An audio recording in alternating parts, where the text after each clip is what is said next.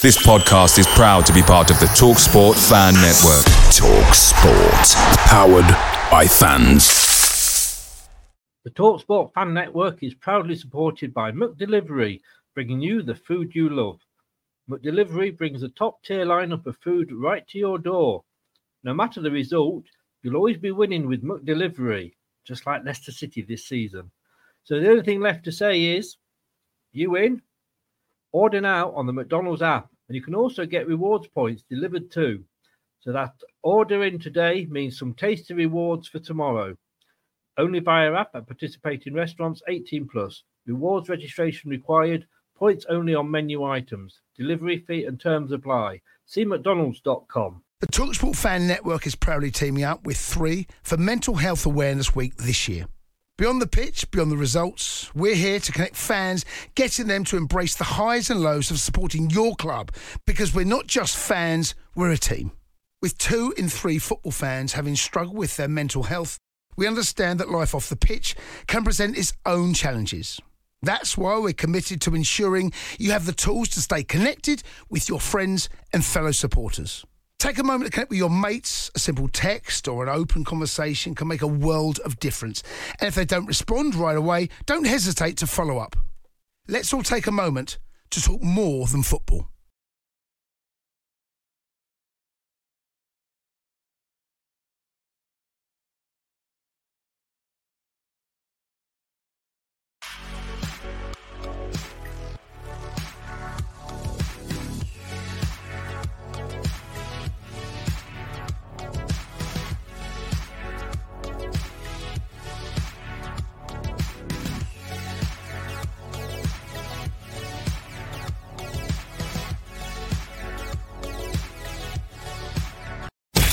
You are watching and listening to Chris and Leicester Till I Die TV on YouTube and your favourite podcasts. Are you ready? I'm saying, are you ready?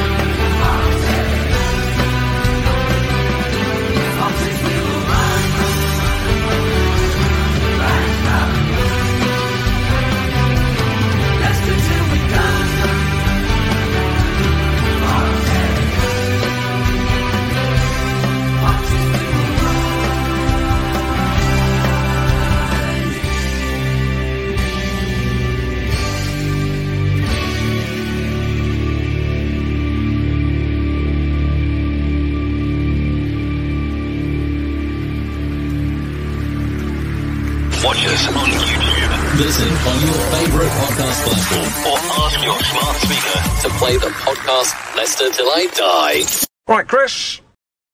All right. Oh, I'm small. Let me just, Dave, lend me your Viagra. There I am. There we go. It works. I made myself large.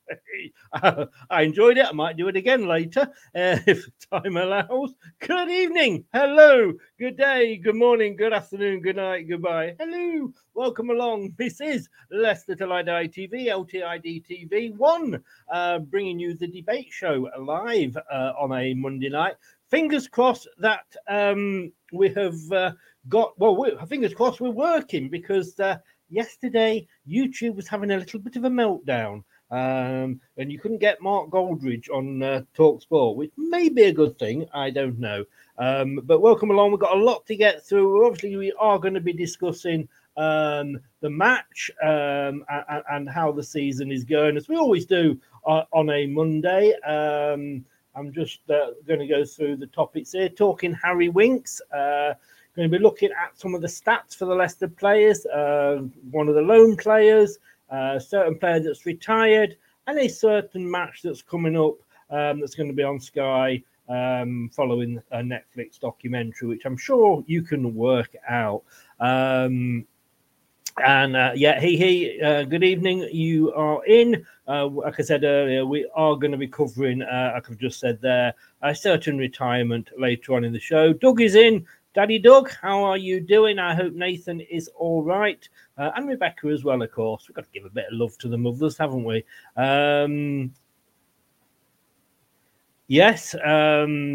I think the Gary Ainsworth sacking was a little bit totally expected.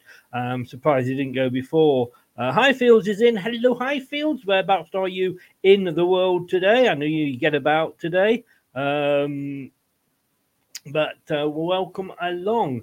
Right, I'm going to start off with a bit of a moan. It's not like me. There's a gentleman that I used to have co-host with me, and there was a reason that he no longer does co-host on these shows. I'm going back quite a bit. That was a gentleman called Mark Heath. Now, he just tagged me in something on Twitter. With everything that's going on in the world at the moment, you may remember Hamza Choudhury displayed a flag at the end of the FA Cup final. And basically, Mark Heath was saying that that Hamza would never be welcome back at the KP whilst he was there. Now, look, there are two sides to every story, two sides to every conflict. I particularly don't give a shit about what people's political beliefs are. We do not discuss politics in here. We do not discuss religion in here unless it's a joke. For obvious reasons, as far as I'm concerned, Hamza has my full support whilst he's a Leicester player, whilst he's giving 100%. His political views are his views, not mine, not anybody else's. I don't know his family history. I don't know what his beliefs are. He is entitled to have those. And Hamza, as far as I'm concerned, mate, whichever side of the divide you fall on, you have my support as a Leicester player. Okay, you can do that if you would do along the bottom there, which do my bottom. Now, there's an offer you're not going to get every week because I'm not going to give it every week. Please like, share, comment, subscribe, and click that notification bell. We really, really, really do appreciate it, and it does support the channel. I've got two people sat in the green room, probably slowly getting drunk, that I'm going to bring in now. One of them's just doing the hair. One of them hasn't got much hair to do, so she's having a L'Oreal moment. Let's bring the first one and say hello to Kate. Where you're going, your father will never find you. Kate, hello. Oh, yes. How are you? Yeah, I'm really good, thanks. How are you doing? I'm doing very well, thank you. Don't do that too hard. It might come off. Yes. My head or my wig? Well, we could go down. No, we're not going there. We're not going there. We're having no travel log and no food log this week either, which is going to make it really, really difficult. I don't know what our next guest is going to have to talk about, but we'll bring him in as well and say hello to Dave. Just what do you think you're doing, Dave? I wish I could.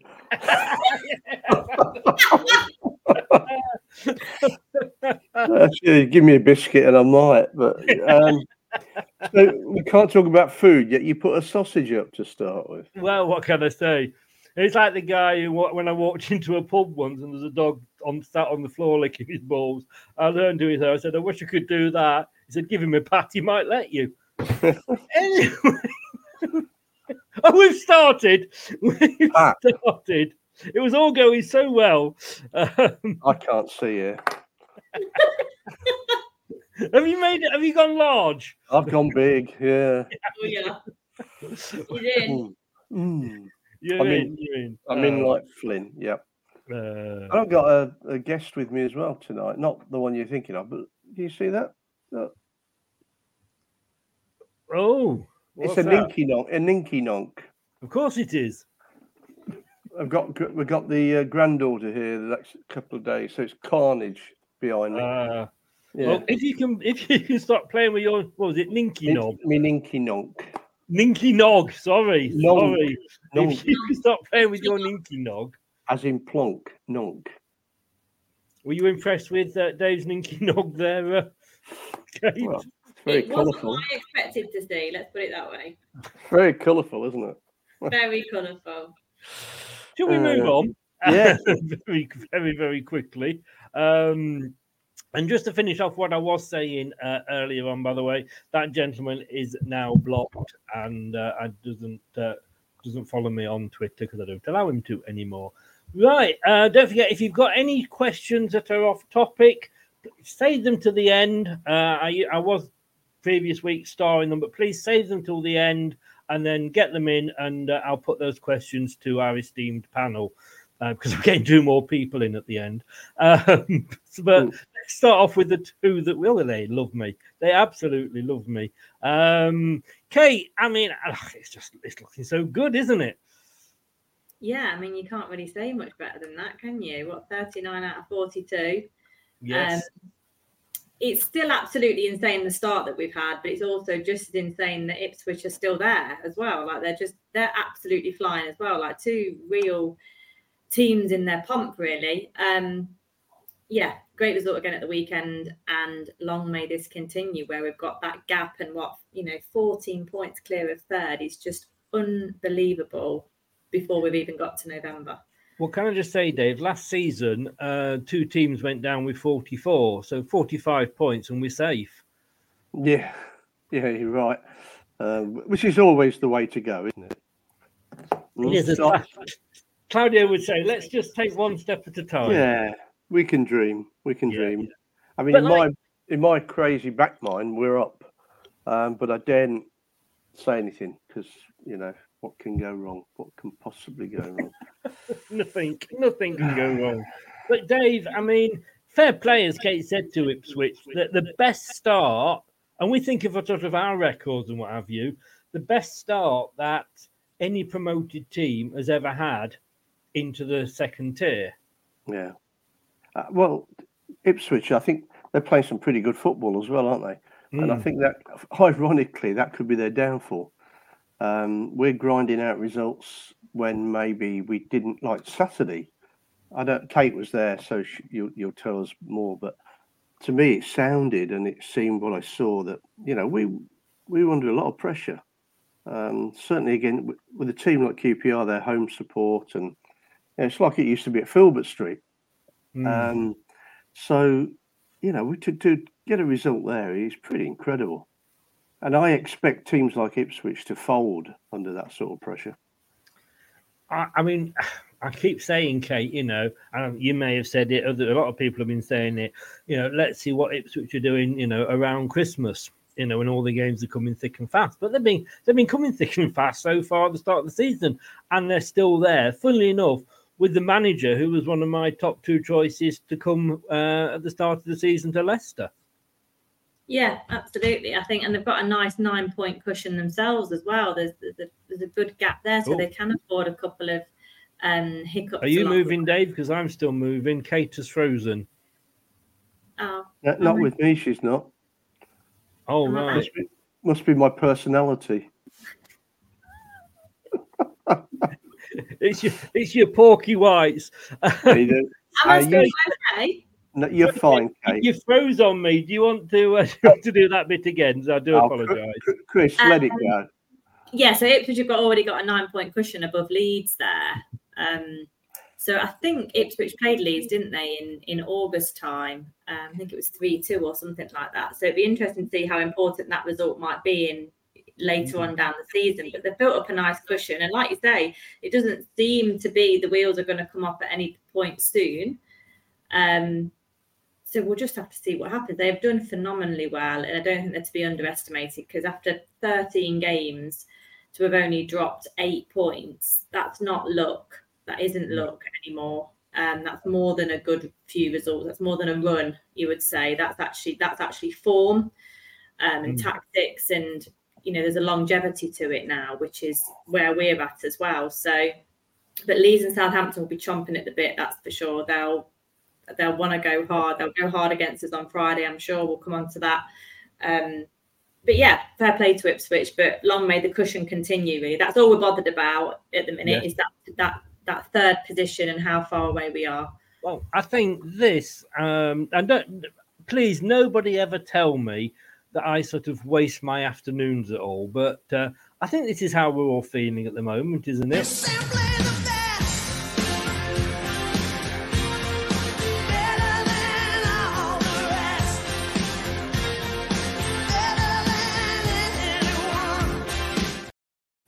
Oh, are we all feeling that way, Dave? You're wasting your afternoons, Chris. Yeah, I think so. I think, I know it's early, but, you know, why not? Yes. I'd say we deserve it after the last 2 or 3 years.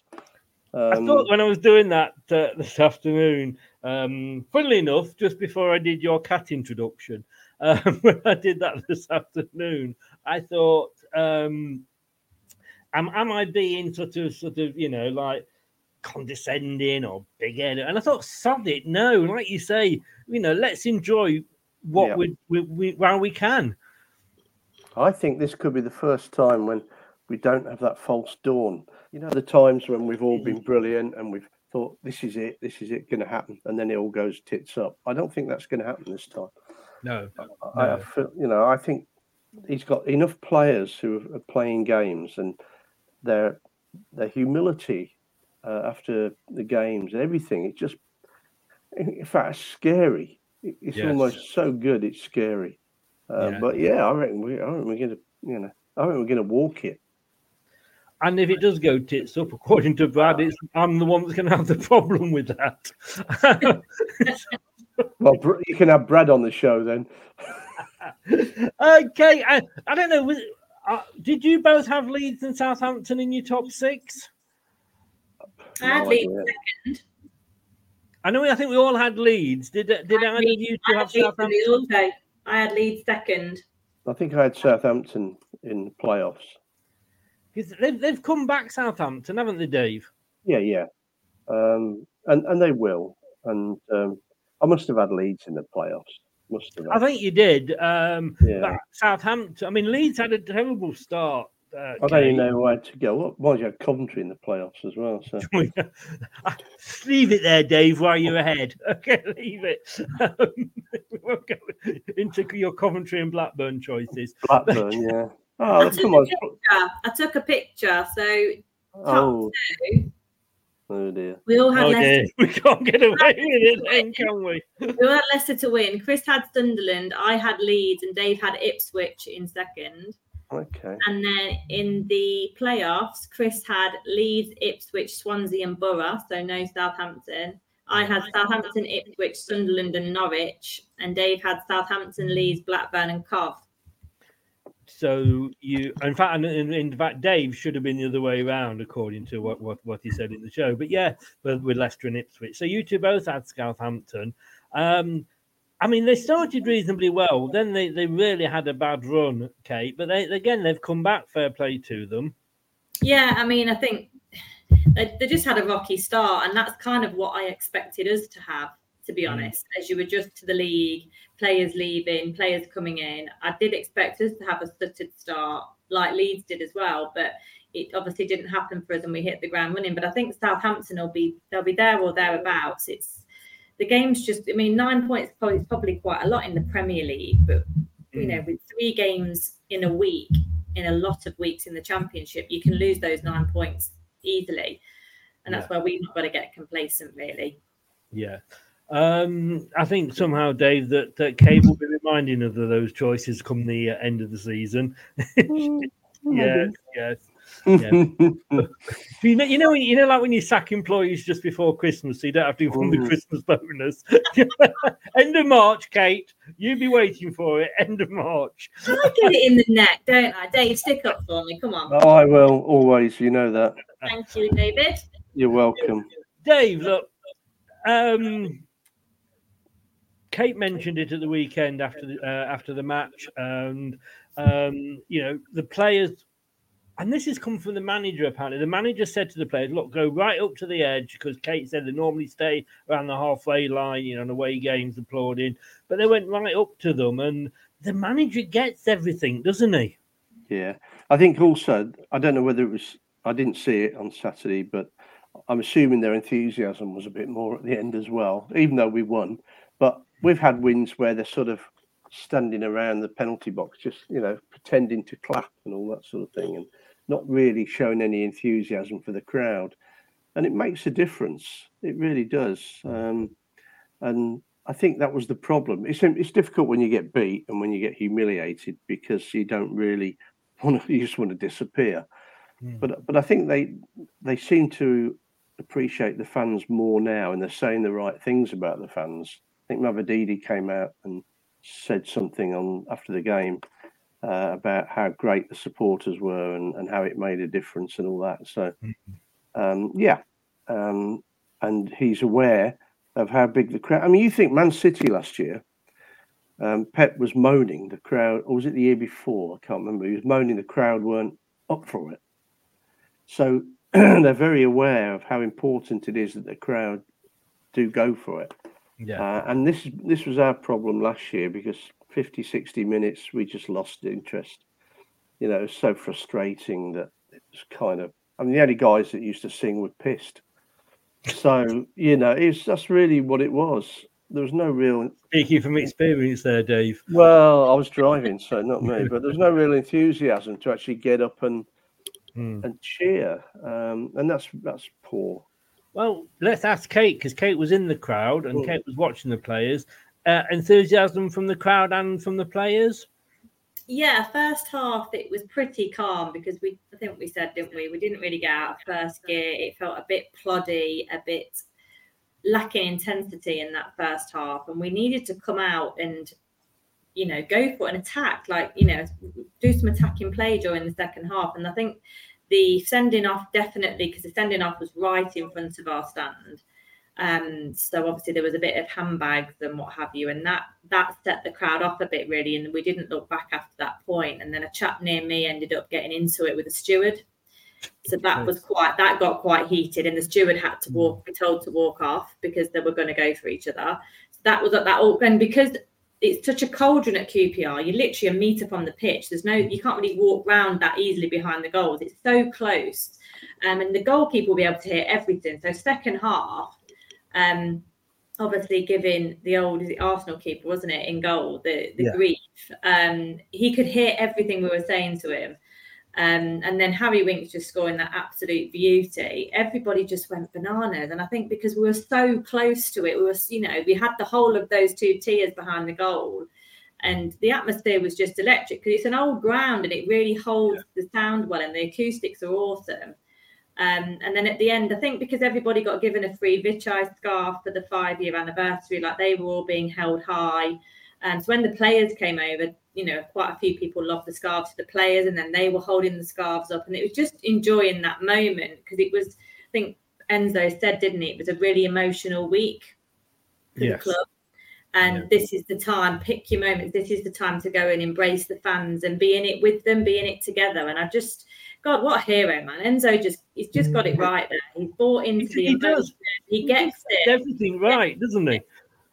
You know, because we've said he was there the night of the crash, but to actually understand and implement and think about how the fans might feel versus what the club might feel, and the importance of, you know, what that means to the fans with Vichai's anniversary. It's amazing. It's, you know, what a rounded individual. Like Dave said earlier, humility runs through the team in buckets at the minute.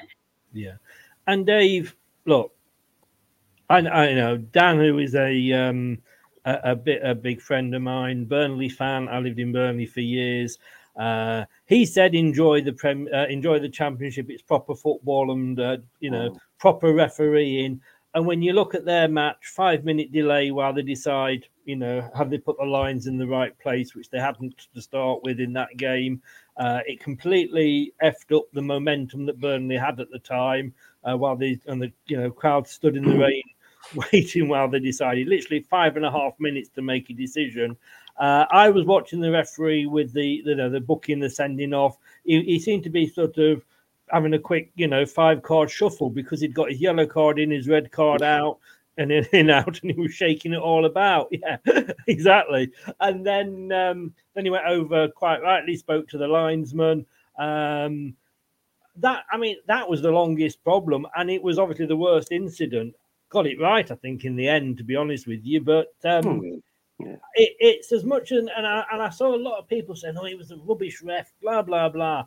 But would you sooner have a rubbish ref in the Championship with no VAR, a rubbish ref with no VAR, or a rubbish ref with VAR? Because VAR doesn't help out at all, does it? Well, I think VAR is a mess. I think we had a show on it, didn't we, last year? Yes, we did. My opinion's never changed. It's embarrassing. It's embarrassing for those guys who call themselves officials because they haven't got a clue what they're doing. Mm. And I don't get it. I don't understand why. They've had all the rules. They've had all the things they've got to check for. They've got everything there for them. Mm. They just don't seem to be able to get it right. How can you get a line in the wrong place? I mean, but then you start me going because if you go back, I think against Wolves, was it? May have been him. Connor Cody scored a goal off his arm against us. And then they said, well, it's above his shirt line. Now, where did that come from? Yes. You know, it's handball. Anything below the shoulder has always been handball for hundreds of years. And then suddenly, what if he's wearing a long sleeve shirt? Because that's how stupid it was. Oh, no. Extremely, extremely. And this just goes on. And every week I see something and it's changed. Yeah. You know, they seem to change the rules or the way they interpret the rules. And that's why frustration sets in with these players. We're going to have to get used to it, though, aren't we, Kate? You know, because if we go back up, it is going to be there. But I mean, I was the one that was all for it. Now I'm against it. I would be quite happy. Don't know whether you would be or not. I would be quite happy to say, right, get rid of VAR, go back to refereeing. At least if they get it wrong, we know it's human error. Yeah, exactly. Because when pre-VAR, it was more swings and roundabouts. I would say that the bigger clubs still got advantages and, you know, the Old Trafford situation with referees and penalties. But with VAR, it's more of a conscious decision, like a conscious bad decision. Whereas in the heat at the moment with referees, the game is so fast. You know, when you stand on the touchline watching the linesman in a Premier League game, they need to be fit as a butcher's dog to keep up with play. So sometimes you're not going to get it right and sometimes you're going to be behind the play. But with VAR, it's a conscious decision that's so purposeful and it's just not being implemented correctly. And the worst decisions for me aren't so much the offsides as much. It's the penalties and the red cards. You're seeing more red cards probably than ever, which isn't what it was brought in for. And penalties are just a joke. Like, people are being hit on the hand less than a metre away from the ball. How can that possibly be deliberate? He had no idea it was being hit at him. He's a metre away. And it, like, common sense has just left the building with it. That's the issue. It's always played in slow motion. They freeze the frame or they play the half-speed frame. That's not what a referee should be looking at. Yeah. Just do it again in real time. What do you think? Yeah. I want it. 2 minutes to decide that they've actually got the lines in the wrong place on Saturday. And on Sunday, I don't know what happened on Sunday. Rob, good evening. How are you doing? Brand new channel, West Ham Massive there. Get over there and show him your support. We'll be playing him again next season, although will it be with Moyes in or Moyes out, Rob? I mean, how the hell can you go host? I was thinking at home as well. How can you host Everton and lose? I mean, Leicester could do it, but we were back. We were awful. But you obviously is bad. John is in as well. Good evening, John. How are you? Okay, Dave. I'm going to give you both this question, but I'm going to come to you first. I'm just seeing what John said here. Why can't they do VAR? They do in the Champions League. I just think you need. Well, look, it's a different show. I think we could go on all evening about that. Dave, I'm going to come to you first, and then I'm going to go to Kate with the same question. But look, Harry Winks, champion, not just Leicester, but championship signing of the summer. Yeah. Okay, moving on. I can't think of anybody else. He has been massive, hasn't he? Seems like a good bloke as well. He does. He does. You know, realise that's the shortest question Dave's ever answered. I'm waiting for the cooking segment. Yeah, that's what it is. Ready, steady, cook. Yeah, if you go onto the website, ladies and gentlemen, you'll see the ingredients you need for tonight: three sausages and one cat. Kate. I mean, we all love the guy, don't we? To me, I don't think there's been a better signing by any team. No, I don't think so. And you could even say maybe you could even include possibly the Premier League in that, for the money that we paid for him and the caliber that he's got. He's just involved in everything. He really pulls the strings. Like, I think we wanted Yuri to pull the strings and he never quite got there. No. But Harry's he's much more versatile and much more dynamic and nimble than Yuri. His fitness is awesome. He makes himself available. He's just a natural born player for us, really. He was saying, I think, in one of his interviews last week that I saw, he said he's not enjoyed his football this much in years and years because he just loves Enzo's style of play. He loves the team. He loves being at Leicester. He's learning so much every day, which I think all of them have said through Enzo, and he's obviously a very technical tactician. He's just incredible to watch. And I was so pleased to see him get his first goal because it's overdue, but thoroughly deserved. He's worked hard for it, and what an absolute belter to open your account, really. He says here, Winks goal of the month. Might even be goal of the season, to be honest with you. It's certainly in Sky's top five of the weekend. Goal of the month. I mean, I've got to say, maybe second, because remember you got Vestergaard's goal, Kate, haven't you? And you've got to take that one into account. But look at the celebration when he scored. I don't think Hermanson quite got up that end of the pitch, but everybody else did. What, for Harry, do you mean? For Harry, yes. Yeah. I think KDH had to drag him out of the crowd, A, because he may have got lost in there, but also to stop him getting booked. Like, KDH literally had to tear him out of the crowd. He's obviously like, I need to keep a head on. You can't get booked. We need you for Friday. I think that's what then carried into the afters when all the players came over after the game, because that goal was just flipping brilliant and it was right in front of us. And it was just electric. For those moments, it was electric. It's what you go to the football for. It is. And Dave, you know... Yuri-esque, really, wasn't it? Yeah, well, of what, 2 or 3 years ago. Certainly not last year. No, but the FA Cup goal. Yeah. And he scored a few like that for us, didn't he?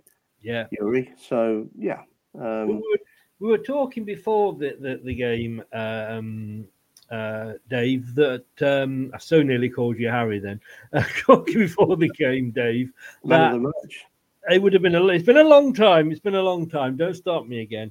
About would Enzo pick KDH or Winks? They're both one off. You know, one yellow off being suspended, and will he? You know, do we need them for the Leeds game? Will he risk it? He's come out obviously and said, "Sod it." You know, my priority is the next game. I don't care who we're playing after that, and I'm going to pick the best team for this game. And they both started him. I think he probably had a word with them, and like you know, Kate said, you know. Maybe that's why KDH went over and was pulling back. But yeah, I mean, fair play to Enzo for doing that. Yeah, that would have been tragic, wouldn't it? Yeah, fifth booking for that. Yeah. I mean, it is, everyone says it, but we actually do it one game at a time. Yes. And he's playing so many different players that he's getting ready for when this happens. Back of his mind will be, we're going to get 6 bookings. Or 5 bookings or whatever. I mean, what happens next time? Is it 10 bookings, isn't it? By a certain date. And then you get a 2-match ban. And then 15 bookings from a certain date and 3 matches. So it's still building up. Somewhere along the line. Yeah, it used to, but I don't think it does anymore. Okay. I'm not sure, but I'm sure that... That's hard on defenders, isn't it? I mean, you don't need enough getting 15 bookings in a season, but that's only getting 1 booking every 3 matches as a centre back. That's right. But I think it is a points totaling up system, which it never used to be. You're right. They used to say if you didn't get booked 5 times by a certain date, we'll wipe that off and start again. But Anyway, it's going to happen. We're going to get suspended. In fairness, Dave, and if you look back at matches, and Kate's too young to remember these, but us old gits, you know, back to the 70s, you know, you could kick seven bells out of somebody and not get a booking. So wow. Five bookings a season was probably quite bad. That was the 90s as well. It's gradually been ironed out, which I'm not sure I'm all for, but. I'm thinking Chelsea, Leeds, and games like that, which were before your time, and that is a compliment. Take it. You say I've been horrible to you. I'm giving you a compliment there. That's scary. You can't win, can you, Dave? I think they did. Somebody re-referee it and said there'd be about 5 sendings off and 20 bookings, something like that. But I'm not surprised. But I just think some of the bookings are pathetic, and you can get booked for doing something in one game and then get away with it the next, and that's the other thing. There is no consistency. We always moan about that, but there isn't. And referees depend what mood they're in as to whether they book them. And this is why not hounding the referee is so important now, because he's a human being. He will book you if you piss him off. Yep. That's been going on all time. So it's not going to change. No. I mean, they make it up, don't they, if they want to book you. No more than 3 people approach the referee or 2 people approach the referee. Well, that is the law, I think, now, isn't it? Well, I've only seen it once. Yeah. I've only seen a guy get booked once for being the third man. So where's that gone? You know, all sorts of stuff like that. So it's random, and you're pretty unlucky. And I don't think Winks, I think the 1 or 2 of his bookings he probably shouldn't have got, really. So we just enjoy him on Fridays, Kate said, and then just, you know, worry about it later, because he'll get booked on Friday. Well, you know, we say that, but Kate is an old. It's not, you know, he's not like he's an 18-year-old. He's been around the block, isn't he? And he's he knows what he's doing, and you know, he probably won't be as silly as maybe, you know, other players will be. I mean. It just depends, doesn't it? Because a booking can be as silly as pulling a shirt, maybe, or over celebrating, or whatever. Some of these silly bookings that come about, but some of them can just be hacking a guy down on the break in what you'd probably call a good foul, and you think, do you know what? Yeah, you take that because they're on the break and they're, you know, they're torn apart. So Enzo won't be saying to him or KDH like, take it easy or watch yourself. Just he's very much just play as you play, and we'll see what happens. Yeah, and they'll be targeting them, both of them. They'll be trying to get them booked early on, so it's on their mind. And they know they'll miss a game, which could be 3 points. You know, that could benefit Leeds. There's lots of little things like that that'll be going on. And I'm sure we'll do the same thing. And the thing is, who's the guy that... Is it Somerville? Jimmy Somerville scored 2 for them for Leeds on Saturday. Jimmy Somerville was a singer. I know. Don't leave me this way. Leave me this way. I'm thinking, is that him? It was definitely Somerville, though, wasn't it? I'm sure. You're getting your 2 jobs crossed over here, Dave. Yeah, Somerville. Oh, his nickname is Crescencio. Yeah, well, I couldn't pronounce that. Also known as Jimmy. Jimmy, yeah. Jimmy. Well, I thought, you know, he's done well for himself since he gave up the singing, hasn't he? He's going to be tough. It's going to be tough marking him, and whoever it is, he's going to get booked. If it's Ricardo, if it's Hamza on the other side, you know, it's going to happen. There's no point worrying about it, I think. No, that's right. That's right. The controllables, you can't worry about stuff. Like, I didn't think Enzo would change it on Saturday because that's his game plan. Yeah, you've got to get each point when you get it and worry about the next one. Then we got players to come. I mean, like, same with James, is it? Whatever his Christian name is. I mean, he's a little shit. So if you're marking him, you're going to get booked, aren't you? Yeah. I would imagine that's the first tackle you put in. But like we said, they're 14 points behind. If they win on Friday, they're still 11 points adrift. If they lose on Friday, psychologically, not just the fact that they're going to be another 3 points behind us, you know, it's the effect psychologically it has on them. And as well, we're playing first, you know, as we are on Friday. You know, Ipswich will be there thinking, well, if Leeds can beat Leicester, then we can win at the weekend. That's another, you know, and then they've still got the game in hand. That would then put them above us. And to be fair, Plymouth gave them a good run on Saturday, Ipswich, didn't they? I thought Plymouth might win. Yeah, I mean, it was, you know, they did all right. And Plymouth don't play well away from home. So, you know, there's the signs of the crack appearing. Brad was very relieved because I did say that if Plymouth beat Ipswich, you'd have to eat a Gingster's pasty live on air. I don't think there's anything wrong with them. And he hates them. He does. Yeah, but what? I don't know why. He's like half Cornish, though. Well, anyway, before you start getting onto food, let's we're doing a quick test and we come back. The Premier League? That's so last season. It's all about the Championship here on LTID TV. Now that's what I call football. You hit the right spot. Anyway, Brad likes coconut. Let's not go there. Who was listening? When we were talking before we came live, who can remember? I'm going to test you both now. How many different goal scorers we've had this season? Teacher's pet. I don't think I can now. I'm doubting myself. Did you? Oh, white shirts, Dave. Just think white shirts, mate. White shirts, yeah. 12. You're going for 12. You were you listening? I don't know. 13. I thought it was 13. I've got to say, Dave, you were wrong. Well done, Kate. It was 13. Hey, there we go. Yeah, I let it win. Yeah. She's like the cat that got the cream. You hit the post. Talking about the cat that got the cream, Dave. I can't even see that. Just what do you think you're doing, Dave?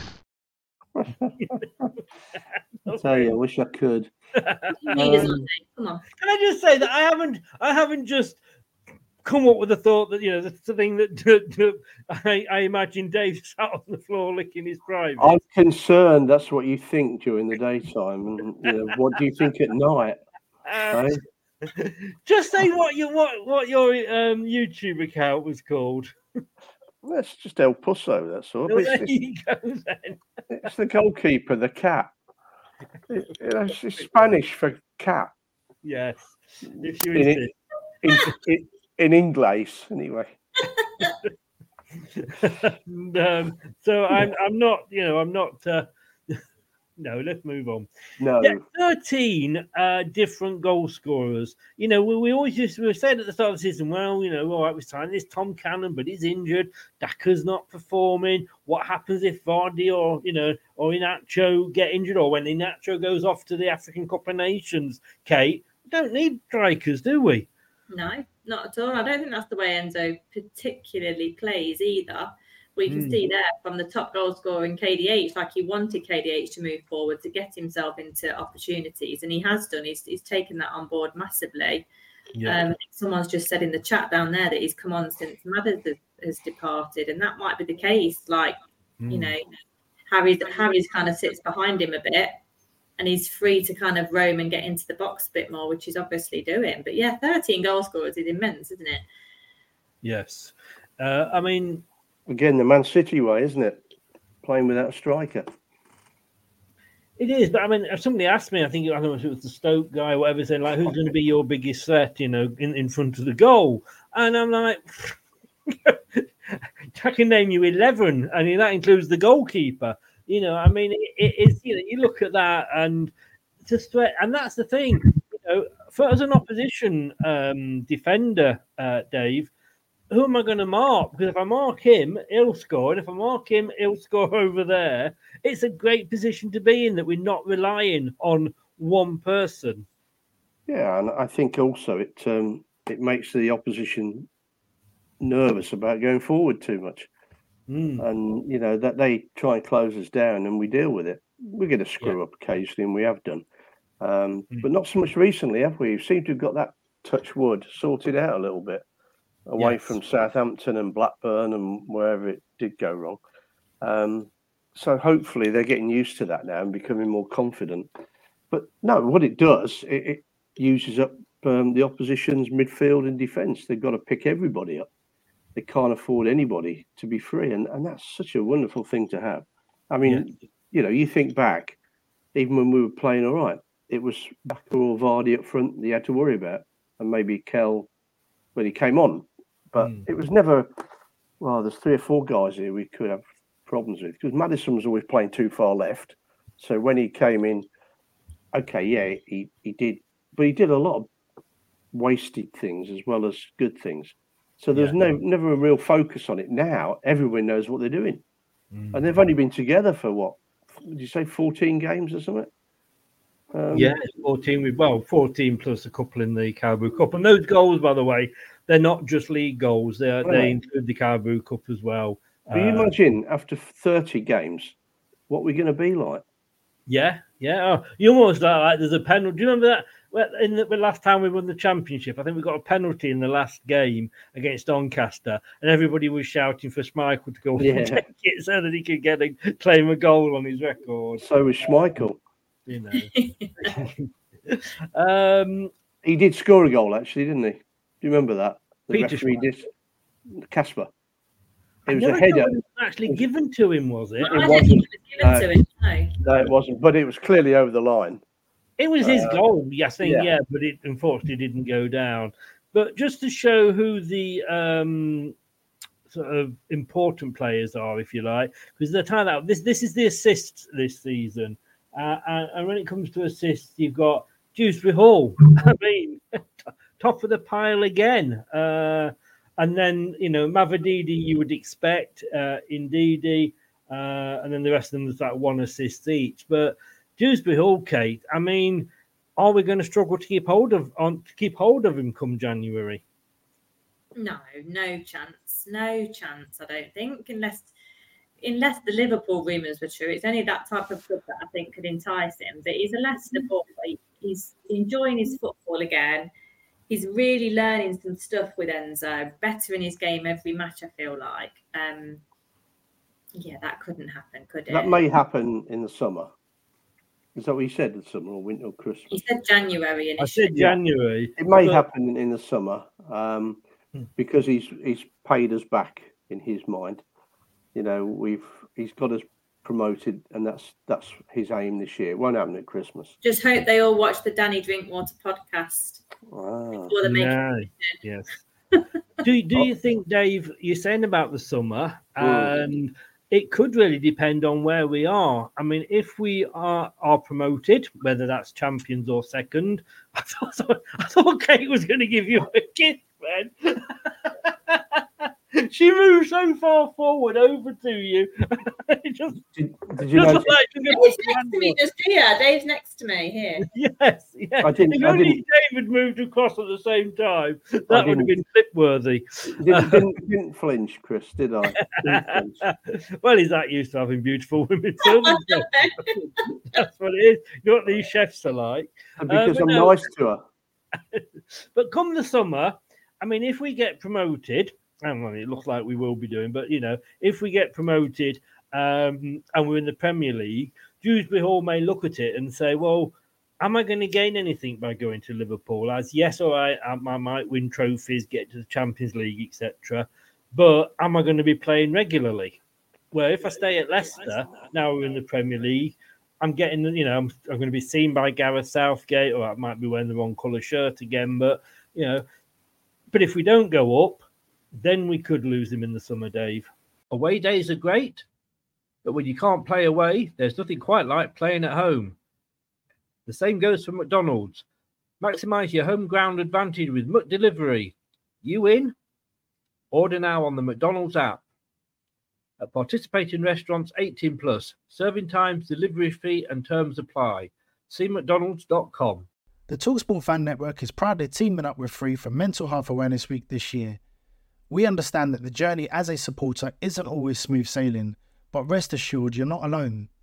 There's a vast network of fellow fans who share your passion and may be experiencing similar challenges. Honesty is key in any relationship. If your friend asks you how you are feeling, tell them honestly. If you're going through a difficult time, let them know. Opening up about how you are feeling can really make a difference.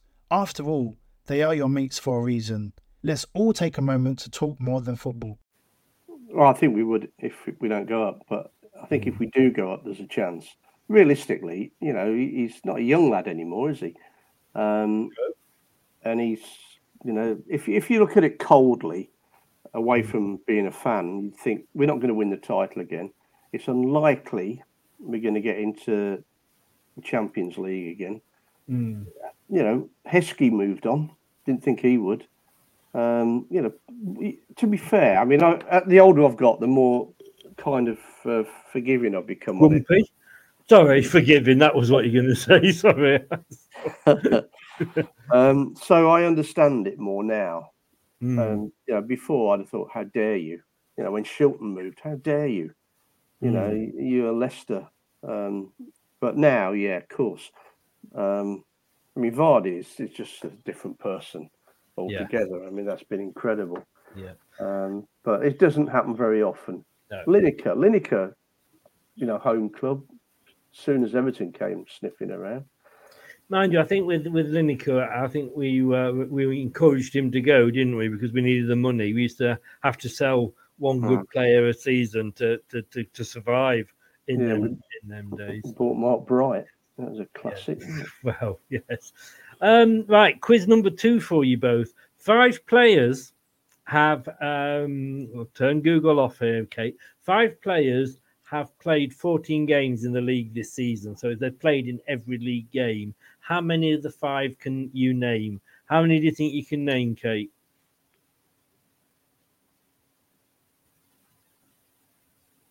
Oh, goodness. Just give me a number for now. Oh, 4. Oh, she's going for 4. Dave, are you going to make a name those 4, or are you going to say you can do 5? Oh, I was going to say 1.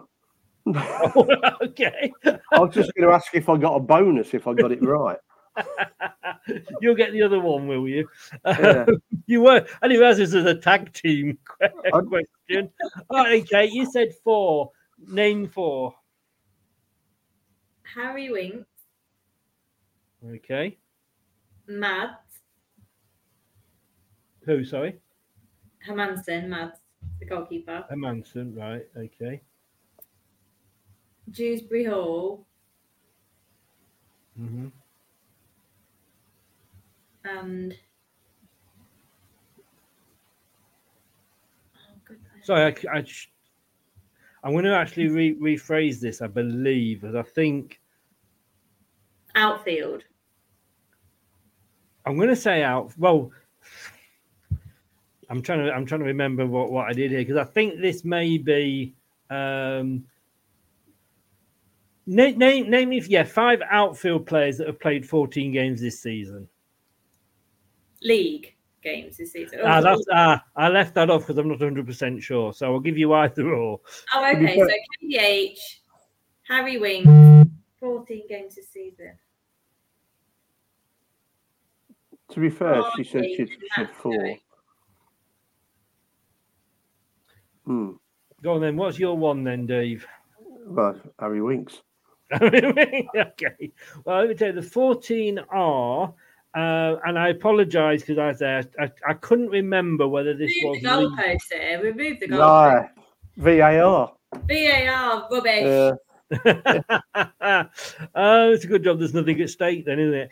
With 14, Kieran Dewsbury Hall, Harry Winks.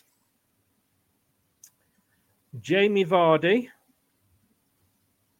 Kelechi Inacho, Steffi Mavididi. They've played 14 games, and I'm thinking, therefore, it's going to be including the Caribou Cup. On 13, it's Ricardo Pereira, Mads Hermansen, Yannick Vestergaard. Yeah, that includes the Cups then, doesn't it? Yeah. Mads didn't play in the... Mickey Mouse Cup. Yeah. And then, the thing is, somebody keep making noises at me. Well, I think you're doing a button at me, aren't you? No, that's what it sounds like, doesn't it? I mean, if you'd have said to me, Kate, at this stage of the game, that Jamie Vardy would have been even featured in 14 and be equal top, I wouldn't have believed you. Me neither. And why wouldn't you believe them? Because... Oh, there we go. Go on then, Kate. You've said you don't believe. Why not? Go on. No, I mean, the only reason he didn't play last year is because the manager was an idiot. Last year, And I think a lot of people can prejudge. And when you come into a team brand new and you think this guy's going to be 37 this season, he's just not going to cut it or not going to keep pace on whatever injury comes in or whatever. You'd think, do you know what? He'll get 15 minutes once every 3 matches, and hopefully that will tick him over enough. And he's still got a contract, etc. But I've shown that clearly his fitness and his training isn't an issue. No, and you speak to him for an hour when you first start, because Vardy would be the first person you go and see as a new manager, and you say, right, you know, what happened between you and me? What's your opinion? How's your fitness? You got a few injuries last year. How are they? Didn't play much, you know. Well, he'd tell them. He said, you know, where can we get value from you? And my aim is to get Leicester promoted. That is, you know, all I want to do. And more, we're kind of seeing that ilk of player. Yeah. Because I think Rio Ferdinand famously said that Ronaldo was the first person he ever knew to have his own chef, and now every player has their own chef. You're kind of seeing that ilk of player come through the ranks now, where they've looked after themselves so well for the whole of their career. Obviously, JD's a bit different, but he's had Rolls-Royce treatment for the past 11 years. That it does give you a longer career. Yeah. Yeah, I mean, look at me and Chris. Exactly. Still going strong. Still the pillars. I won't go that far. But Dave, it's an excellent point. I think for me, because I presume that it would be, you know, he'd be playing 90 minutes in the, you know, midweek or 90 minutes at the weekend.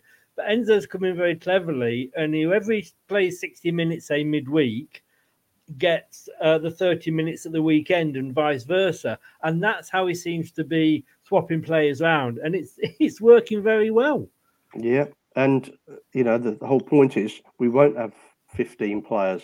We'll have 20 players or more who are good enough to play straight in. And that's what you want. And that's, you know, it's everyone. Well, the manager keeps saying it's a long season. We're going to lose more games. It's going to happen, but we've got to be ready for it. And when winter comes, it's going to be tough. And some of these players don't want to know when it's cold and wet and frosty and all that. They really don't. You can tell that.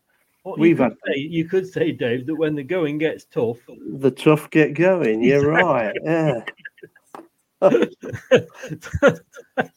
Sorry, couldn't resist. But do you think, Dave, that I'll stick with you for this one? With Jamie Vardy, we have to, you know, it's a different Jamie Vardy this season. It's not going to be the 20 goal a season striker. You know, he might not get that many for us, but is he offering us more off the ball now under Enzo than he did at the end under Brendan Rodgers? No, I think he offered us stuff off the ball then. He just didn't get a game. You know, he'd come on with 5 minutes, 10 minutes, whatever. It was never, I don't know. He wasn't supported either. I don't know what it was like Saturday, but you certainly notice now, instead of him shutting the keeper down like he did last year and nobody else was there, so he's kind of, what's the point? Now the midfielder are coming up with him and closing down there. So it makes it more effective. And, you know, he had no support at all. I mean, he never got much ball anyway from people last year. He was always trying to make things happen on his own. Mm. You notice part of last year, he was playing a lot of good stuff when he got on, but not necessarily where he should have been, in the box. So, no, I don't think he's changed that much. Certainly, probably mentally he has, because now he's enjoying it as well. Yeah. You know, you can see that. And it makes a big... He was just pretending to enjoy it last year, out of respect. Kate, we're listening to the commentary at the weekend, and I think after about 25, 30 minutes, the commentator said that Vardy had probably only touched the ball twice, maybe 3 times. And last season, that, I think, would have worried me more than it does this season. Because like Dave said... Before, there was only him up there. So if he is, you know, if he's not getting the ball, then who's going to bloody hell going to score the goals for us? Where now, you know, there are other players going forward. So the fact that he's not getting a touch on the ball doesn't mean that he's not doing anything, because yes, he could be running, but then at least there's other players coming through. Yeah, absolutely. The first half was really poor from an attacking perspective anyway. I think we were saying at the game that he hadn't really touched the ball at all much in the first half, but not many of the, we hadn't really had that many sort of big attacks at all in that first half. It was too cagey, it was lacking intensity, and it was a bit dry at times. Whereas the second half, we clearly changed gear, utilised him a lot more. We're doing lots more passes around the fringe area of the penalty box, 1-2s, etc. Mavididi and KDH were linking up quite nicely a lot. And then when Nacho came on, they had that 10-minute period where they came on and they were together, which was really good to see. Vardy just kept taking three defenders with him, leaving Nacho wide open. It was so good to see that, because most people would hedge your bets on, I'd rather mark Vardy than stay with Nacho, because you just know that Vardy's got that quality in him, which is why he's still our number one striker and why no one surpassed him in being first choice. He still took those players with him, and Nacho was able to, you know, offload to the wing or run through the middle. Vardy is such an underrated, intelligent footballer. I think because of his attitude sometimes, and he's a bit rough around the edges, people never give him credit for that. He's on football stuff's awesome. He's got a football brain, and he's world class. Even Haaland was talking about him a few weeks ago, saying there's no one who does the runs better in the world than Jamie Vardy.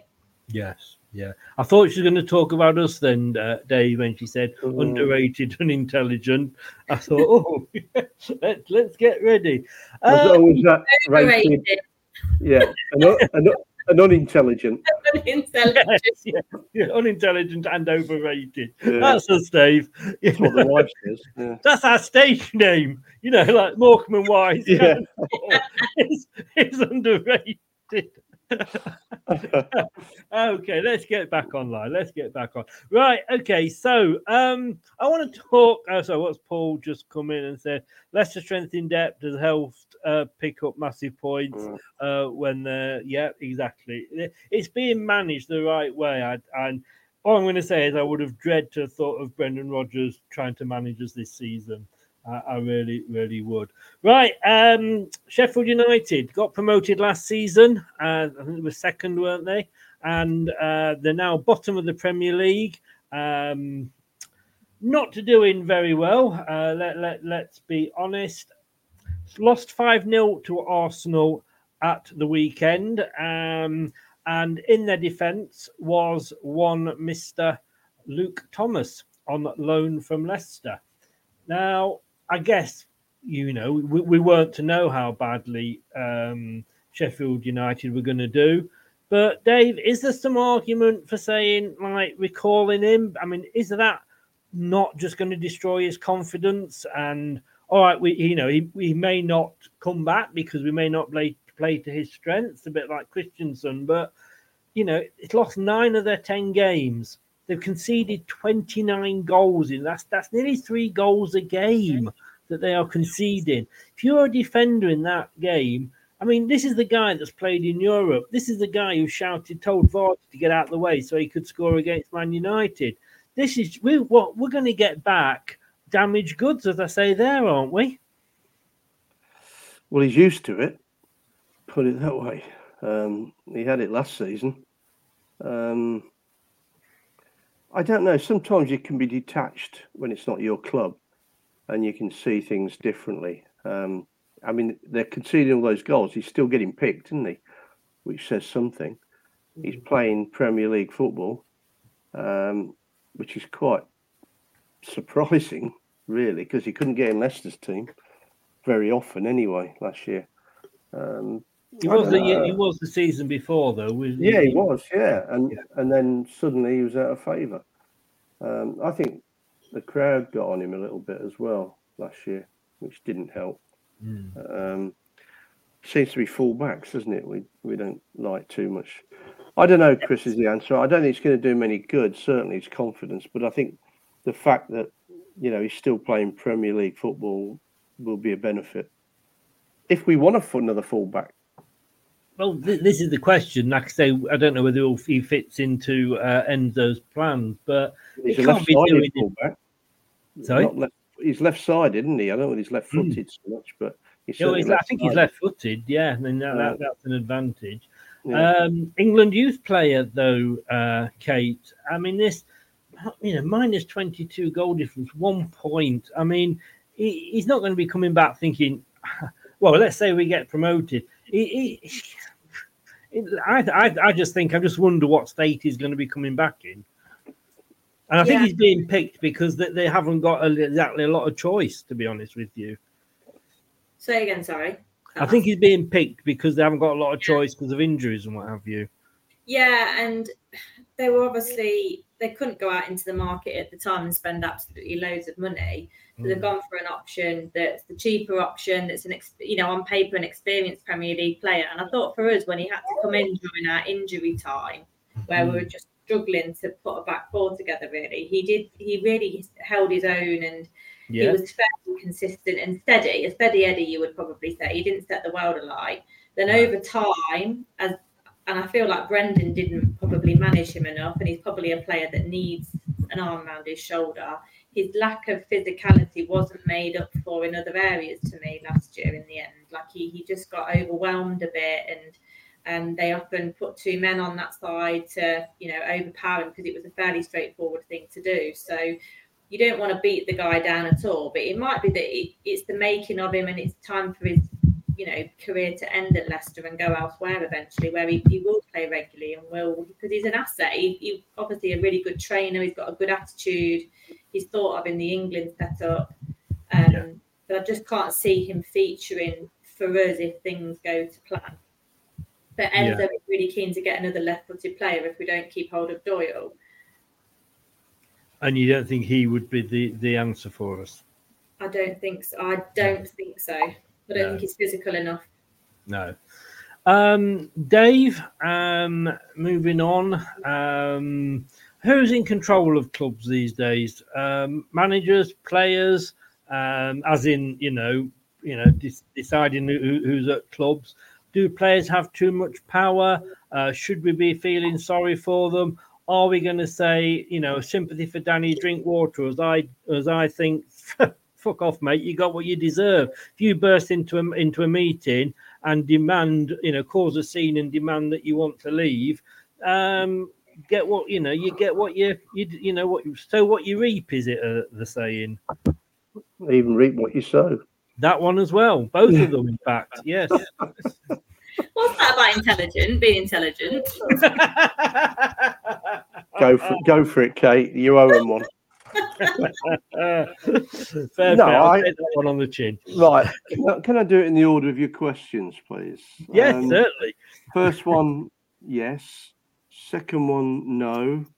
And the third one, possibly. What were the questions? What order did I put the questions? No, players are in control. They have been ever since those salaries became stupid, and they, unfortunately, managers are not managers anymore. They're head coaches, so they have no power. There's too many. Once you split up a job, i.e., director of football, head coach, second in command coach, or something else, and don't have a manager, then the players take over, and that's what's happened. And Danny Drinkwater, no, I didn't. I felt he was a bit of an ass when he moved to Chelsea. Was it 35 million? Yeah. And I think the fact that it happened last minute, so it didn't let us get anybody in, made it even worse for me. And I feel sorry for him if he's got personal problems.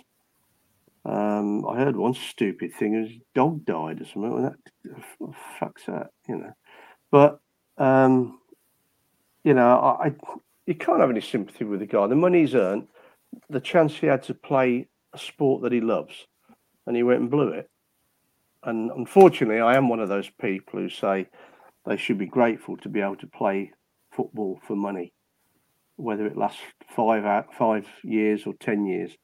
So no sympathy at all.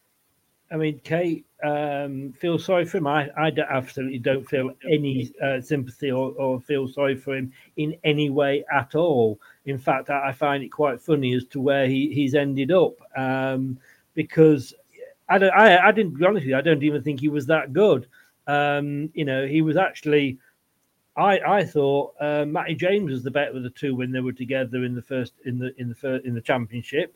I thought it was Canty that made him look good, and as soon as Canty left, and as I say, that was the end of him. Maybe he realised that, and that's why he was begging for a move. But you know, I find it quite funny that you think the grass is greener. You'd go in and demand your move. Okay, well, you got your move. We got 35 million. We made a profit on you. Who was the one that was begging to come back, to the club? He was. Yeah, absolutely. I don't have any sympathy for him in the sense that you've paid your money, you take your choice. That's what you did. And that's what I personally don't think I can blame any player for wanting to leave a club for a better offer, which was Chelsea at the time. I can never slag him off for that. What I think clubs need to learn is when you've got a player that wants to leave, and this is where I get frustrated with clubs as a whole. If you want to leave your job, it doesn't matter whether you're a multi-millionaire footballer or a bin man. If you want to leave your job, you should be able to leave it and say, here's my notice and I can leave. And that's a different argument about how the transfer window works. But if Danny Drinkwater's coming to you at the start of the window saying, look, I want to leave, and Leicester have held firm like we notoriously do, then you kind of screw yourselves over if you've left it till the last day. And then I think there's 50-50 to blame there for that. I don't, because he was the one that signed the contract. If he wants to leave, or he does, yes, if I want to leave, I will give a notice and I will walk out. I'll give 4 weeks notice. Well, let's have it so that players have to give 2 months notice if they want to leave a club. They sign the contract. They're happy to sign a 5-year contract because it gives them security. Hang on. When they can't walk out after 3 because no. The clubs come in. Hang on, mate. You're arguing against yourself on that one, because you're the biggest argument was that Tielemans didn't sign a contract and then went off and left us without any transfer money. So and Harry Maguire did sign a contract, behaved professionally and left with us having a lot of money for him. So you can't have it both ways, really. Well, I can, because Yuri Tielemans didn't sign the contract. No. What I was saying was I wanted him to – I didn't – whether he left or not was a different matter, because like Harry Maguire, he could have signed a contract and said, if – a team offers X amount of money, I'm allowed to talk to them and sign for them. But at least it would mean we would get some money. My thing with Tielemans was the fact that he ran it down so that we didn't get any money.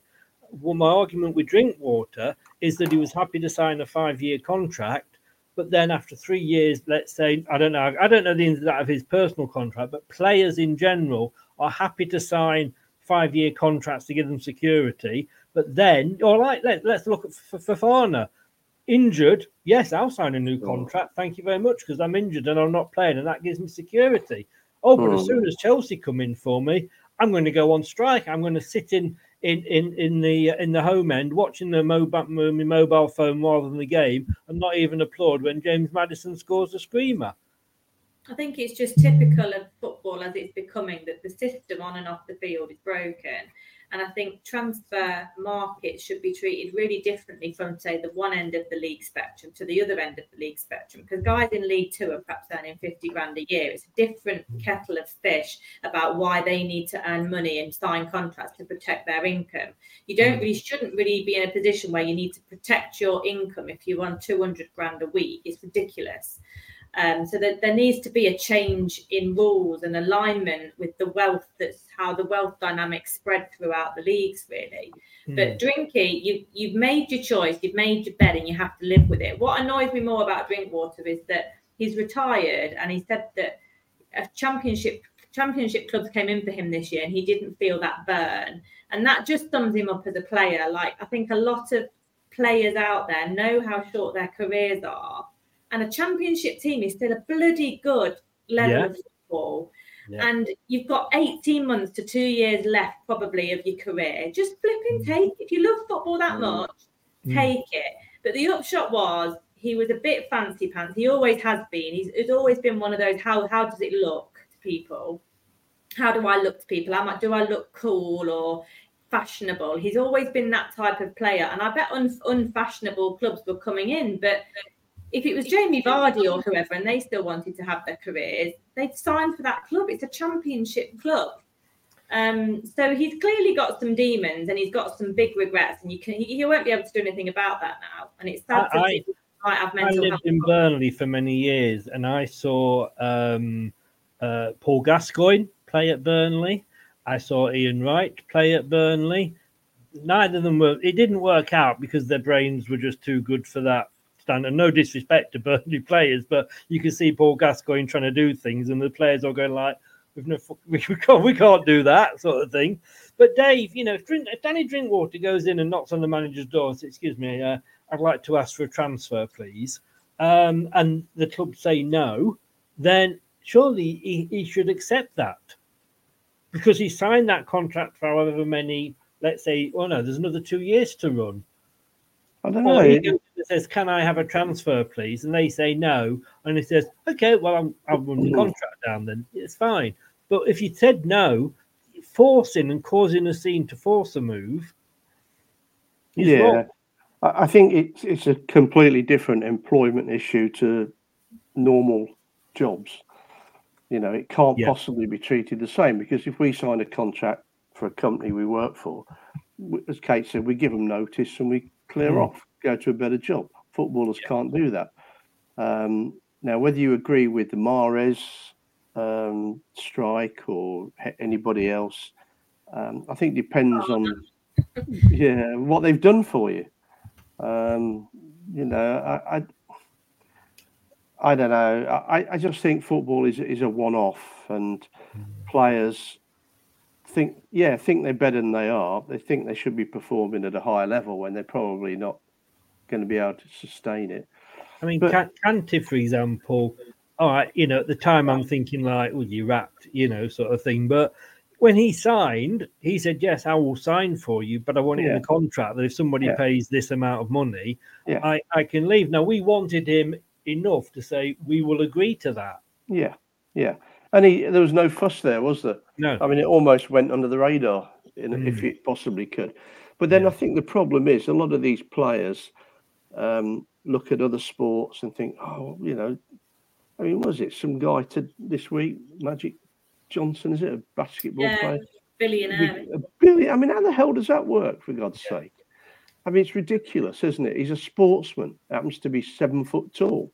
You know, I mean, it's Michael Jordan, you know, he sold trainers and became a billionaire or a millionaire. I mean, it's nonsense. So Drinkwater and players like that want to do the same. Why would they go off to Saudi? To be fair, I mean, you know, nobody would they play football? If it wasn't for the fact the wallets were bulging.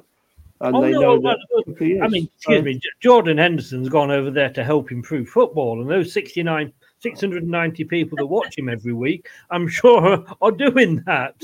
Yeah. But I've got to say, Kate... 60,000 at Wembley knew that, didn't they? Yes, exactly. But, Kate, you know, you do we then have to say, well, all right, we put a maximum length on a contract, or do we put, you know, start putting... transfer caps in place? I hate the transfer windows and everything they're about. All it does, especially the January one, is just make silly money go round, and it's what lining the wrong pockets. But I do think yearly rolling contracts would be the way to go. Like NFL, whilst they have longer term contracts, you don't get paid part of it until you conclude the season before. Like Patrick Mahomes has just got paid for the 25-26 season, I think, is how he's working it for the Kansas City Chiefs. So they don't get paid until they complete 13 years and they tick it off, if you like. But I'd like to see yearly rolling contracts, and the same for managers. Yes. People like Alan Pardew getting sacked with 6 years to go on his contract at Newcastle is an absolute joke. It's absolute nonsense, and it's just financial suicide for the wrong club. I think you also got to say it was stupid whoever gave him that deal. But for the likes of clubs like Watford, Dave, I mean, rolling contracts is so sensible. I agree. I thought I'd say this, but I agree 100% with Kate. rolling contracts is a damn good idea. Yes, for managers. I hadn't thought about it for players, but yes, for players as well.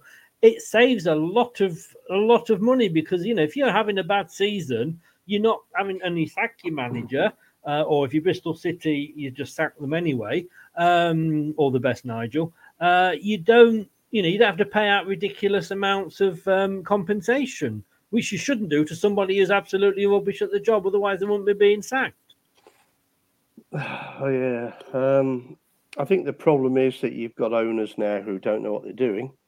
And I think the problem is managers are more insecure now than they've ever been.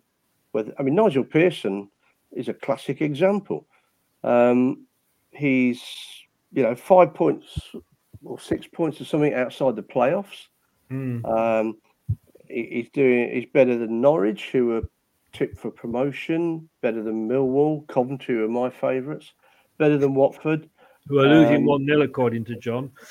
Are they? Are they? Excellent. 2 points or 3 points, not many points behind Borough, who have been on a fantastic run, ahead of another favourite to go up, Blackburn. Your favourite, not favourites. You just say your favourite. And you think of their results. They've lost to us 1-0, and I think they lost to Leeds and Ipswich by the odd goal. They weren't hammered by them. So, no. And they've sacked him, an experienced manager who's used to getting teams promoted, and they've sacked him because they were looking to be at the top end of the table now. Having given him no money to spend, we who's favourite to take the job? Yes. That dickhead who went from Luton to Southampton. Eh? Yes. Come on. Who's that? The Welshman. Nathan Jones. Yeah. He's been gone too long, hasn't he, really? Oh, I like that one. I've always worried about Nathan Jones, since Aqua stopped singing about him. He's been gone too long. Very, very quickly before we come on to questions from the chat. Did I answer your question? Sorry? Did I answer your question? You did. Okay. So just very quickly, moving on reading this out, because I just thought this was extremely funny. On the Rest is Football podcast, Mika Richards talking to Alan Shearer and Gary Lineker. And have you seen the Colleen Rooney documentary? Asked Mika Richards on the Rest is Football podcast. So obviously Wayne Rooney is the Birmingham City manager and Jamie Vardy at Leicester. So I'm looking forward to the clash. I know Rooney's not started very well. To which, and I've got to say, fair play to you, Alan Shearer. He responded, "When do they play? When is that match? It better be soon, or Rooney might be sacked if he doesn't win a game soon. He's had 3 out of 3 defeats, hasn't he?" I think, Kate, that is, not always Shearer's biggest fan, but, wow, he hit the nail on the head, didn't he? Yeah, absolutely. I'm relishing this game, I have to say, and part of me really hopes that Rooney is still there. But, yeah, given Birmingham's history, they gave their previous manager, 10 games this season. So Rooney's a third of the way through that tenure and he's not got a point yet. And he got booed, I think, after the second game. He got quite a lot of stick from the home fans after the second game. So, he's not doing good things at the minute. But I'm relishing that game and I think it'd be fireworks in some capacity. And he's whinging already at the referees. Yeah, Rooney was the king of it, wasn't he? Do you not think, Dave? Do you not think Rooney's put a bit of weight on? Chunky monkey, isn't he? Sure, I saw him smoking drugs allegedly the other day. But now, his 3 games in charge, he lost to Southampton 3-1, he lost to Hull 2-0, and he lost to Middlesbrough 1-0. Well done, Birmingham City. He was obviously the man for the job. I think, to be fair, perhaps 1 or 2 results went against him against Saints. But let's not be too fair. This is Wayne Rooney we're talking about. And it's going to happen because he's such a twat. You've been rather nice then. Yeah, referees will target. Get off that fence, Dave. Okay. 1 minute 21. I'll make it. Say what you think, Dave. Not say what you see. This isn't catchphrase. Yeah. What's Mr. Chips doing now? He's eating the chips. That's what he's doing. It's good. God, I can't clip this. My lawyers aren't. I've got big enough pockets.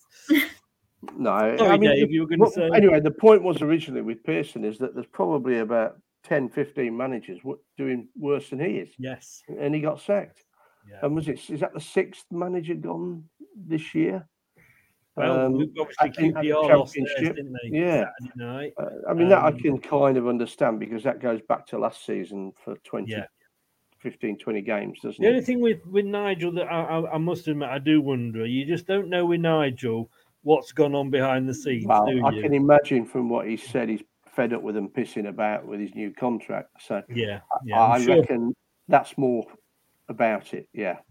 I'm sure he must have told probably the director about where he could put his ostrich head, but let's not think about that. You just know where you are with Nigel though, don't you? That's what I like about that kind of person. You know exactly where you are with him. Yes. Exactly. And not with, like with Brendan will be stabbing you in the back behind closed doors somewhere and feathering his own nest, but Nigel just says it how it is and you take it or you leave it. And I know the guy that runs it, he's not, is it British, is he, or something? But the trouble is with these foreign owners, they ain't going to like it. They don't like to be told, and they're very successful businessmen, and they don't like to be told that they don't know what they're talking about in football. And Nigel's one of those classic managers and players who would tell them that, you know, let me run the team. Do you know what, Dave? United Nations don't know what they're facing with you, do they? You know, Ukraine, Israel is calling out for your diplomatic language. Well, they don't like it up them, do they? Eh?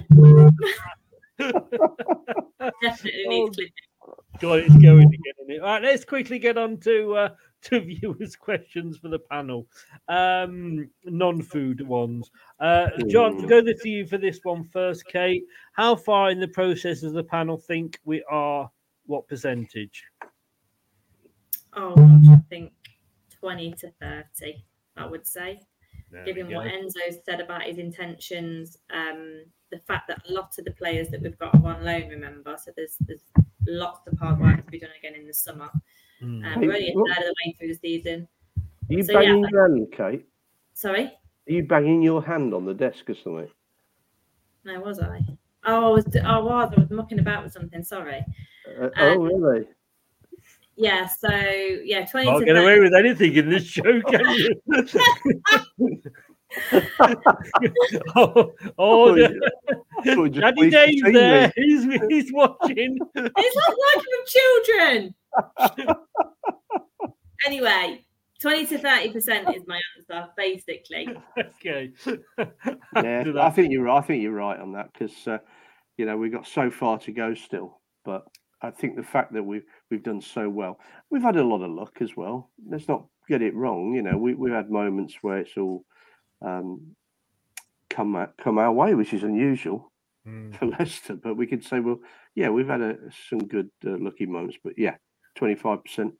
Daddy agrees with you, Kate. Daddy's proud. Just stop banging. Daddy doesn't like banging. No. Move on. You first with this one, Dave. Very quickly. Moving on. Is this Vardy's farewell bow or farewell tour? He says here, bowing to the crowd in every game. What do you think? I think it shows how confident he is, and I think he's going back to how he was. With the famous eagle at Palace and that sort of stuff. I think he's just having a great time. And, I think it is his farewell tour as well. I'd be surprised. Although I think Kate said last week, was it week 4, he'd probably sign a new contract in the Premier League. Do you reckon? Just to give it another go. But I'm not so sure. I think maybe he'll say, right, I've got you back or helped get you back, So basically, Dave, you've gone for yes, no, maybe there. I think so. Yeah, well, you got to edge your bets a little bit in this world.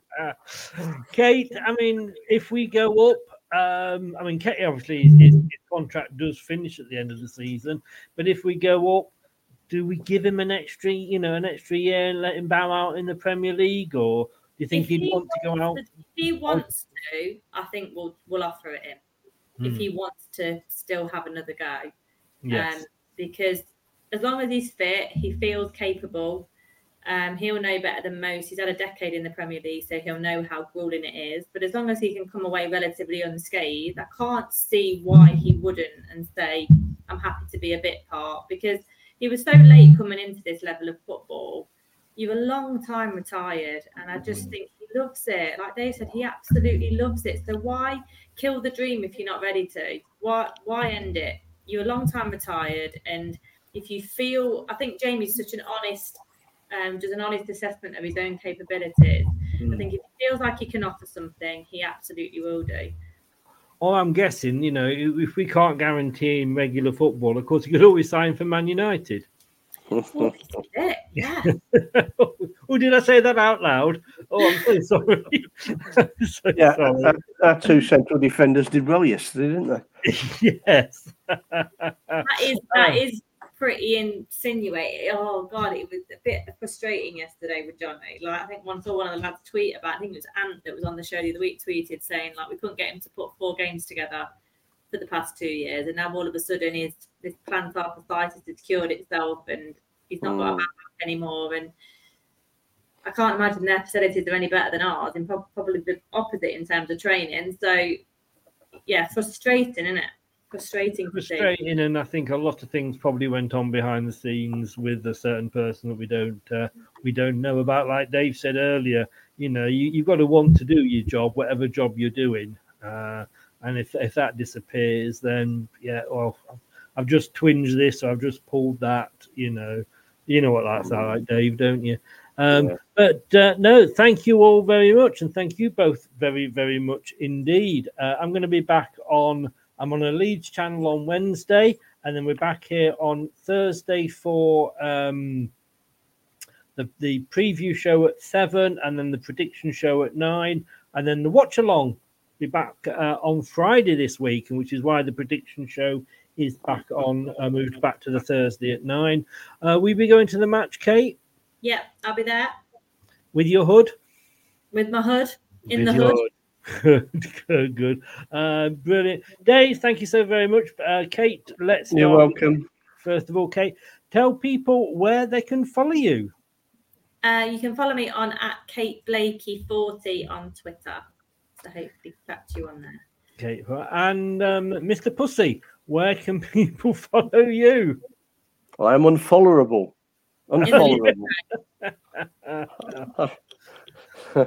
He does have stalkers, but thankfully we've never been able to see them on the show because the camera doesn't go too long.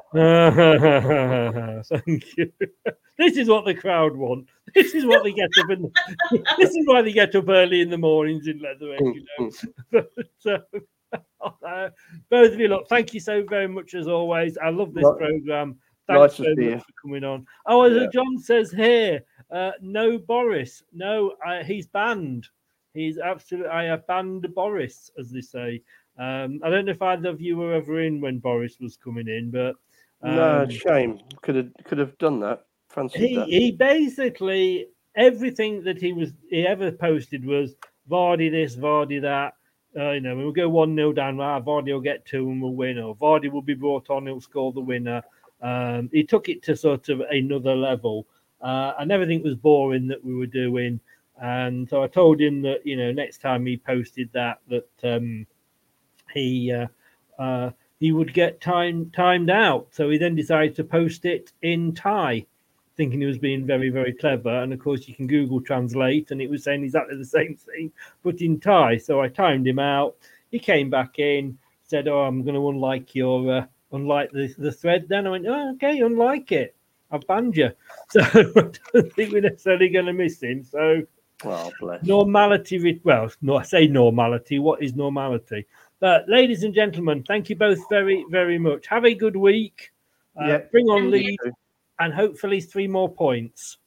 Yeah, tough game. See you next week. See you on Friday. Great. Yeah. Cheers. See you later. Bye. Dave went before I was expecting him to go then. Goodbye, Dave. Take care, buddy. Oh, dear. Oh, God knows what's going on here. You see, talk about Boris and it all goes out the window. Thanks to both Dave and to Kate. Really do appreciate them. I love doing this show. It's always a laugh. Always go off topic. And that's what I love, if I'm honest with you. I love, but don't tell them. Don't tell them. They don't know. They don't know I love it that much. So don't tell. Oh, hello, Dave. Still in the green room. Hello. He's found a bottle. He's still there. But, so I will see you on Wednesday on, I think it's the podcast on a Leeds LS 11 podcast. We'll be back Thursday for the preview show. We'll have a Leeds fan on with myself and Craig. 7 o'clock, that is, on Thursday. And then on Thursday night at 9 o'clock, I should say, the prediction show. And Friday, 7:15 for the Match Day Live. Thank you to everybody that's joined in the chat. Really, really, really do appreciate it. Thank you to everybody that's been watching. If you like what you see and what you hear, then please do subscribe, smash the likes button, and we'll basically do everything that it says there. Follow and click the notify bell as well, and you'll never miss a show. And if you've been listening on your favourite podcast platforms, and we're all over the top podcast platforms with the TalkSport as well, then please thank you very much for listening. Really, really do appreciate it. We've been LTID TV.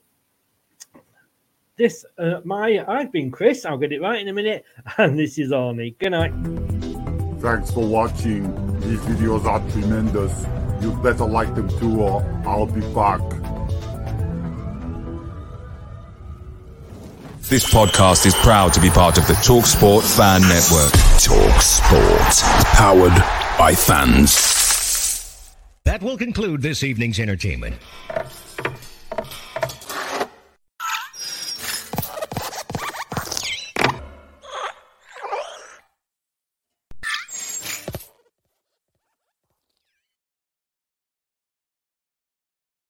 The TalkSport Fan Network is proudly teaming up with 3 for Mental Health Awareness Week this year.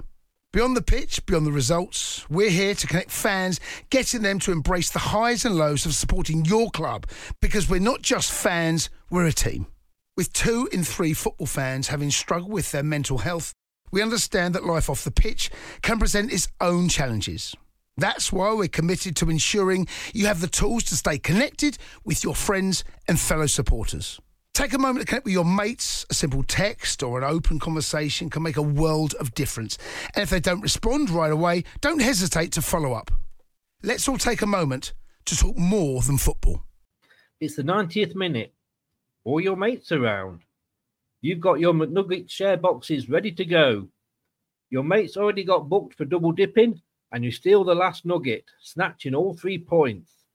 Perfect. Order McDelivery now on the McDonald's app. You in? At participating restaurants 18 plus, serving times, delivery fee and terms apply. See mcdonalds.com. This podcast is proud to be part of the TalkSport Fan Network. TalkSport. Powered by fans.